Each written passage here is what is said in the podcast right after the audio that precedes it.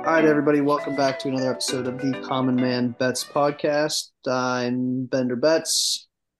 We've got John Latt here, and we got old Sammy with us. Lance Slotz is MIA. Is that the best way to describe that? Might join later. Might join later. MGL.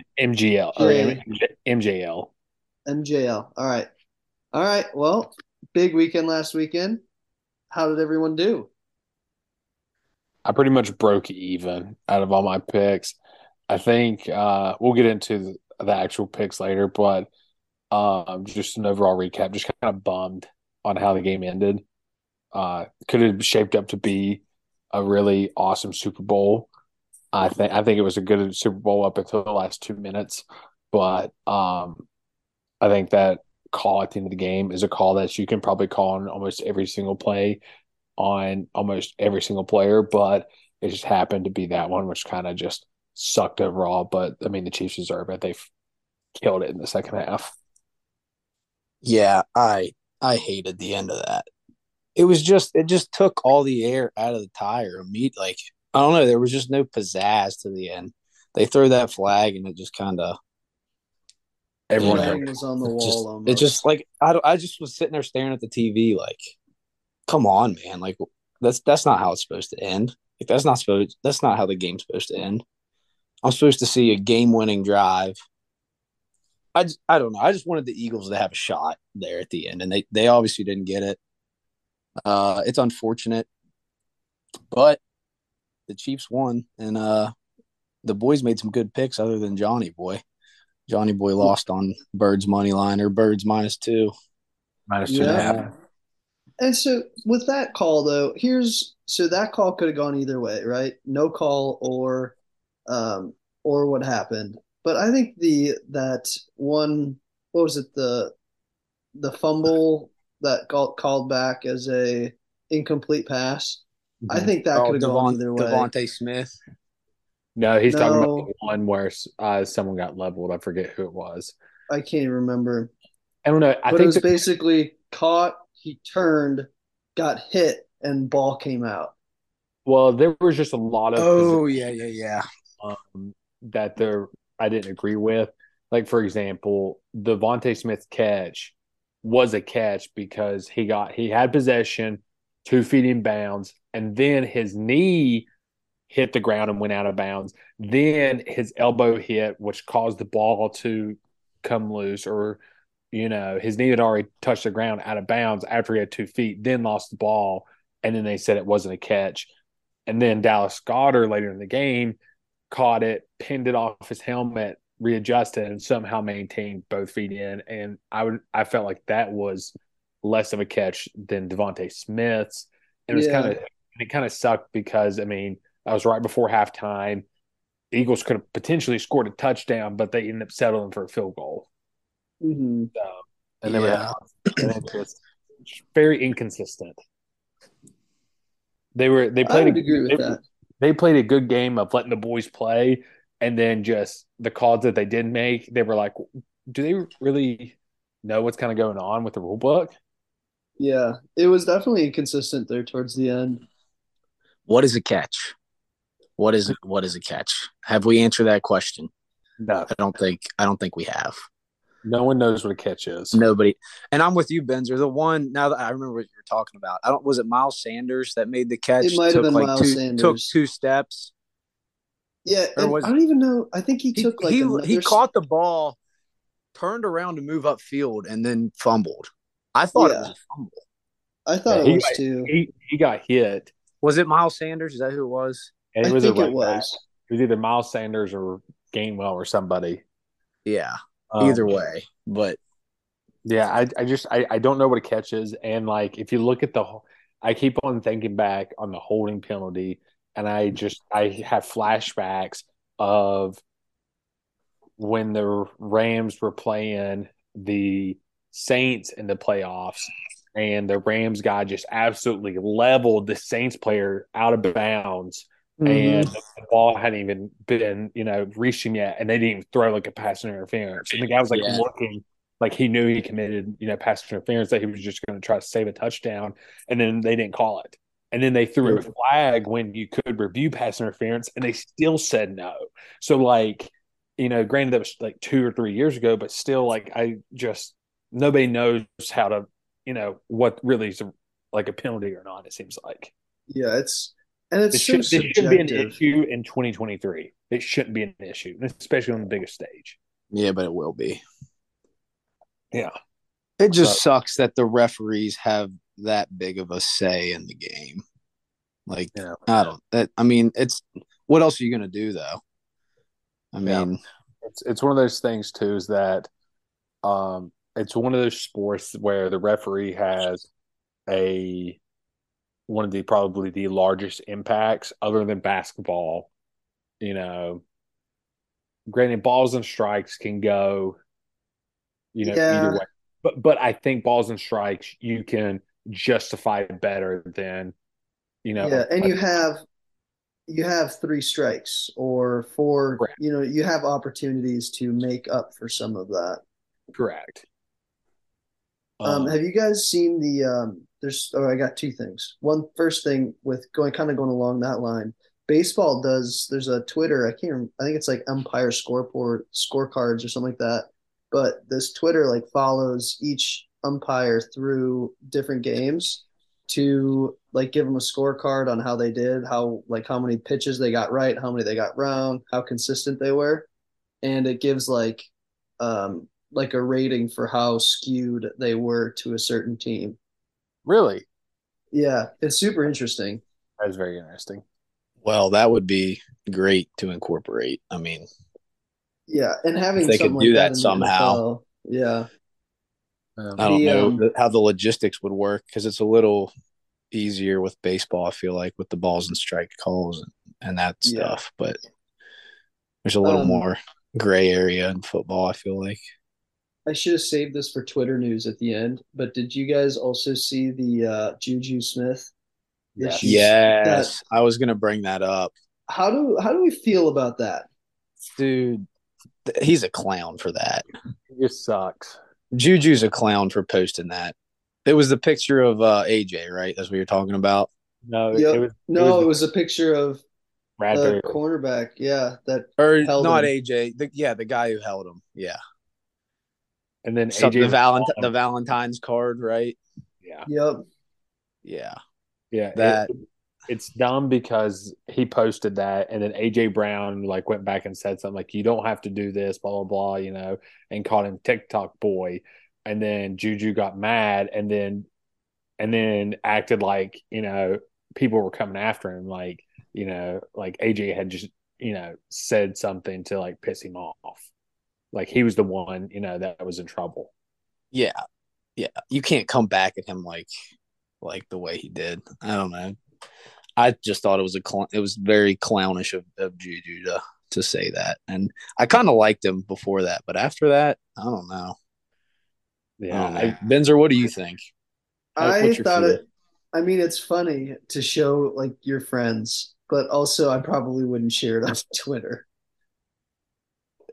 As a player, of a team that, and it's a controversial call as it is, you know, like it's not like. It was like definitely a hold, and that was the call that needed to be made. It was controversial, and you're just rubbing dirt in a wound at that point. Yeah, I think it's disrespectful. And did you see all the post interviews with the Eagles players all saying like, yeah, it's not one play that ends the game, and they were all like okay with the call pretty much. Like none of them were complaining about it. Yeah. And then he goes and does that. I just don't think that's Yeah, I mean it's pretty classless. But, I mean, it is. From him, I feel like we kind of anticipated it. I guess it doesn't surprise me that he was doing that. TikTok boy. The guy that only, you know, averaged – or not averaged, but, you know, had 78 receptions for 933 yards and 12 yards per reception on average and only 3 touchdowns on the year, you know. Yeah, I don't think he can really be saying that. He was really. It wasn't he. If Travis Kelce was not, if Travis Kelce was out for the year, I don't think they have the same type of year. No, absolutely. He opens up their entire offense. He is their entire offense. Him and Patrick Mahomes are their entire offense. Without you take Patrick Mahomes off a team, you know the team's going to be like insanely worse. And the same thing happens if you take Travis Kelce off the field. You take Juju off the field, nothing changes. No. Yeah. I mean, look at the Steelers. Have they really missed him that much? Obviously, we lost Ben, but I don't see it. I don't think we're missing Juju at all on the Steelers roster, like whatsoever. He's an average player. He's a very average player. And I imagine if he's doing this type of stuff, he's probably not the healthiest person to have around a locker room. Just kind of reading between the lines. Yeah. Did everybody see everyone's favorite Melvin Gordon in his post-game interview? No. So, he's my favorite fantasy guy. That's my guy right there. So Melvin Gordon was on the practice squad for the Chiefs. And obviously he won a Super Bowl because he was on the practice squad. And they asked him, like, how do you feel about winning the Super Bowl, and all your work that you put into it? And he goes, man, I got carried. He goes, I didn't shit. and like, that's the type of guy you're like, okay, that guy knows his role. Yeah. But like someone like Juju will be like, yeah, I did it all, I was the one that, had the mismatch and created that opportunity for that flag to be thrown. Like, no. Yeah. So, I don't know. That guy's terrible. But here's getting back into betting. I'm mad at myself that I didn't bet it because I always do. And that's bet on an octopus.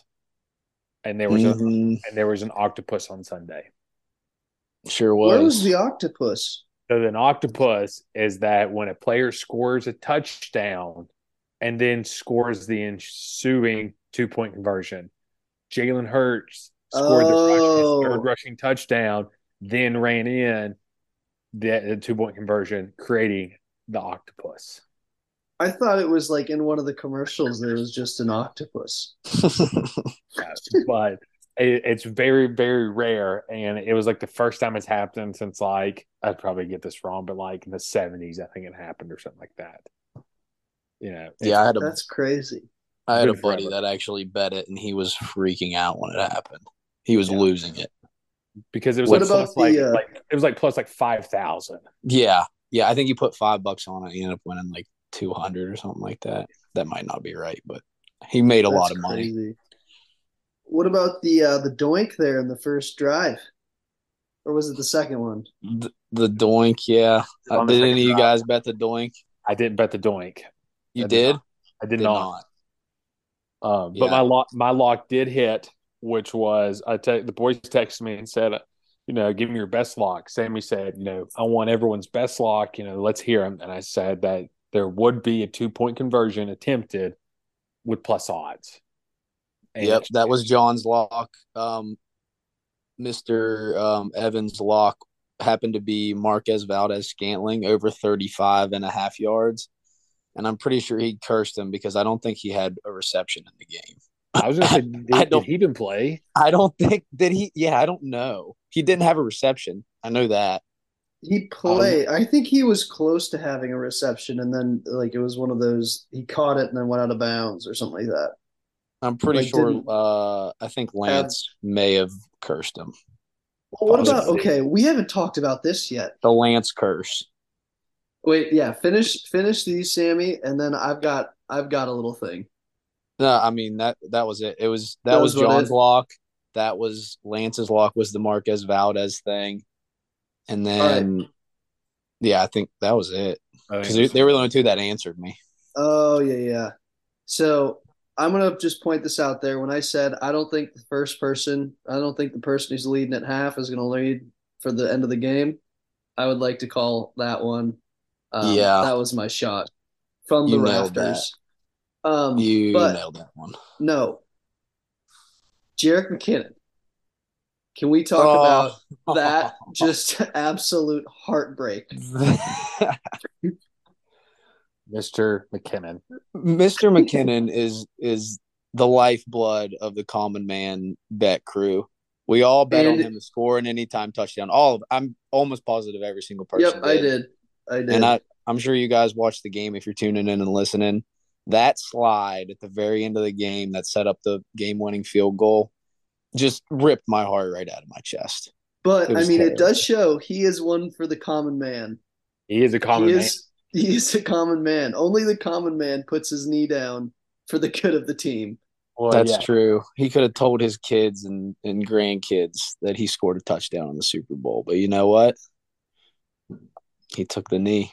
Well, it was funny because a couple drives before that, he had caught like a pass out of the backfield, and he took him down to the one, and he got hit out of bounds. Well, oh, yeah. He did. I like jumped up, and I was like, no. And then I was like, okay, we'll just run it in. And then he's like shaking his head and he's going back to the huddle like, man, I should have got in right there. You know, that was my chance. And then they take him out for Pacheco, and then Pacheco gets that. And I was like, you just got to be kidding me. Like, that sucks. That's a heartbreaker. And then seeing him go down at the 1 yard line and knowing that I was a yard away from, you know, being probably like – Twice. Yeah. Just you're a yard away twice. It hurt. It hurt, but, you know – As a common man once said, you know, a common man will always put the graders of others before themselves. That's true, and that's why we love Jerick. We will always back Jerick McKinnon until the day he retires. Honestly, Jerick's I might get a Jerick jersey just for that. Can you do a Vikings one, please? A Jerick McKinnon Vikings jersey? Yeah. Why? I don't know, because I like the Vikings. I'll get it. Who played for? I think just the 49ers and the Chiefs. He was a Vikings guy, I think. Was he a Vikings guy? Denz was talking about this last episode, I think, that he was a Viking. Yeah, he was drafted by Minnesota. But I don't remember that. Yeah, I don't remember that. I remember I remember Niners, McKinnon. Because he was in the Super Bowl for the Niners, too, when they played the Chiefs. Yeah, he played 14, 15, 16, 17 with the Vikings. Who was he behind? 18, Dalvin? 19, 20. He was. No, Dalvin wasn't there until like 18. He was behind. What's his name? AP. Yeah. AP was still there in 20. Oh, maybe hold on. Yeah, he was towards the end of his career. Yeah, he was getting towards the end of his career because you got to think. I think AP broke came close to breaking the record in 2012. We need to figure this out. Jamie. Hey. No, it was kind of during that time. It was more 2014. Hold on. I gotta look at the Vikings. All right, season. While you look it up, me and Sammy will talk a little bracketology. What do you think about the Mountaineers at this standpoint? You know, we got roughly, I think, 5 games left. We go home on Saturday to a Texas Tech team that's beaten both Texas and, I believe, Kansas State at home, and they're starting to catch the little fire, starting to win some Big 12 basketball games, to turn around and have Oklahoma State on Monday and then fly out to the following weekend to Kansas, then Iowa State, and then come back home at Kansas State. What are your predictions for these last 5 games? I'm very worried about these last 5 games, John. And I think – for us to make the tournament, I think we win 2 more games. I think we make the tournament, right? Now, I think we're gonna win. So you said we have Texas Tech in Morgantown Saturday, right? And then following up with Oklahoma State on Monday at home. Okay, you got to win both of those. I think we can pull off the Texas Tech. I'm worried about that one, but the Okie State game, I think we definitely win because Okie State plays somewhere in Texas on Saturday and then has to travel clear to Morgantown. That is a tough to play one again. And we're back-to-back home games. Yeah. So if we can sneak out the win against the Raiders, I think we can definitely pull off the Okie State game. I think we easily win that one. But the Saturday game's going to be tough. I don't think we go and we have Kansas again, don't we? And then we go Kansas on Saturday on the road that following after Oklahoma State, and then we turn around and play Iowa State on the road that Monday. So a big flip there. I'm afraid if we don't get it done this Saturday and Monday, I'm afraid that we might not get it done. If we, the only other thing that could happen, if we win one game Saturday or Sunday, and then maybe another game in the Big 12 tournament, we could have a chance to sneak in. But I think we gotta grab them by the balls this weekend, and we gotta win Saturday and Monday. It's just they're must-win games. That's all there is to it. Here's what I think we need. I think we need 2 double-digit wins against Oklahoma State and Texas Tech on Saturday and Monday. You know, Texas Tech's going to be coming off high off a big win off Texas this week. After last night, I think we need to throttle them. I think we just need to just put up as many points as we can. Bob Huggins has not been one of those guys that run up the points. I think he needs to run up the points. I think these next 2 games are going to be crucial because Oklahoma State is kind of bordering the same way we are. On Monday, they'll play They'll play TCU on that Saturday, like you said, at TCU, who are desperately, desperately needing wins with not having Miles Mike Jr., whatever his name is, not having him. They've been losing, so they're going to need a must win against Oklahoma State. So that's going to be a dog fight, and then we need to come punch them in the mouth on that Monday. And then I think WVU loses both on the road against Iowa State and Kansas, and then I think somehow, some way, we need to beat Kansas State at home at the. If we beat Kansas, if we win our last 3 home games and win 1 game in the Big 12 tournament, I think we're in. I think that does us good. I think that will easily get us in. Like I said, I think if we win 2 of the 3 home games left and then win a tournament game, that gets us in. I think you're asking a lot of us to do that too. Well, you said that's 5 wins almost, John. That's a lot of wins. 4 wins, 3 of them being at home, where you should win at home. You should. I just don't – I think we lose at least 1 game at home. That's just the Mountaineer way. Like, we're going to lose one of those. I hate to say it. I think if you win, you got to win 4 games, I think. Whether that's 2 here or 2 – you know, I think overall you got to get 4 wins. Right now we're a bubble team right now after losing 2 straight the way we did. Right now, Joe Lunardi has us right now at a let me find it here. I think we were at a 10 seed. We were on the bubble. Well, it also depends. Yep. Say we did lose one of those home games. If it's like a barn burner and we lose by like a point or 2, like at the end of a game, that obviously means more than us getting bad. And if those away games on the road too. If those away games are close games and we're not getting destroyed, that's going to look good too. But we can't go like we did Texas last Saturday and we lost by what, 34, I think, last Saturday. It was – I don't want to talk about it. It was a lot. It was something like that. I'm pretty sure we lost by 34. They put up 94 points on us. That was the final. I don't know what we scored, but and here's the crappy situation about it. If W just wins at least one of those games between our 5-game slide between Kansas State to Oklahoma, we win one of those games, it's a totally we're not even in on the bubble. We're just one of those wins. We're in the tournament. Doesn't matter how the season ends. I mean, people forget we. Go ahead. No, go ahead, Benzer. I could see WVU getting the 11 seed and making a run.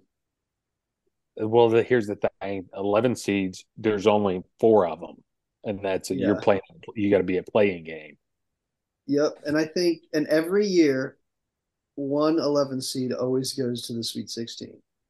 I think the Mountaineers could be a decent tournament team. They could make some noise. They got those players, like an Eric Stevenson is the guy that can go carry a team in the tournament for a few games. Not that I love the guy, but I mean, he can turn it on. They could be dangerous, but. I mean, that's a lot of what ifs. We have to make the tournament first before we can start talking like that. I just want myself and Sammy here that us to be on the ground reporters in Vegas for March Madness wearing our WVU gear, sharing our little hearts out. That's all. Yes, Common Man listeners, you heard that correct. Me and John Latt will be in dirty Vegas, Sin City.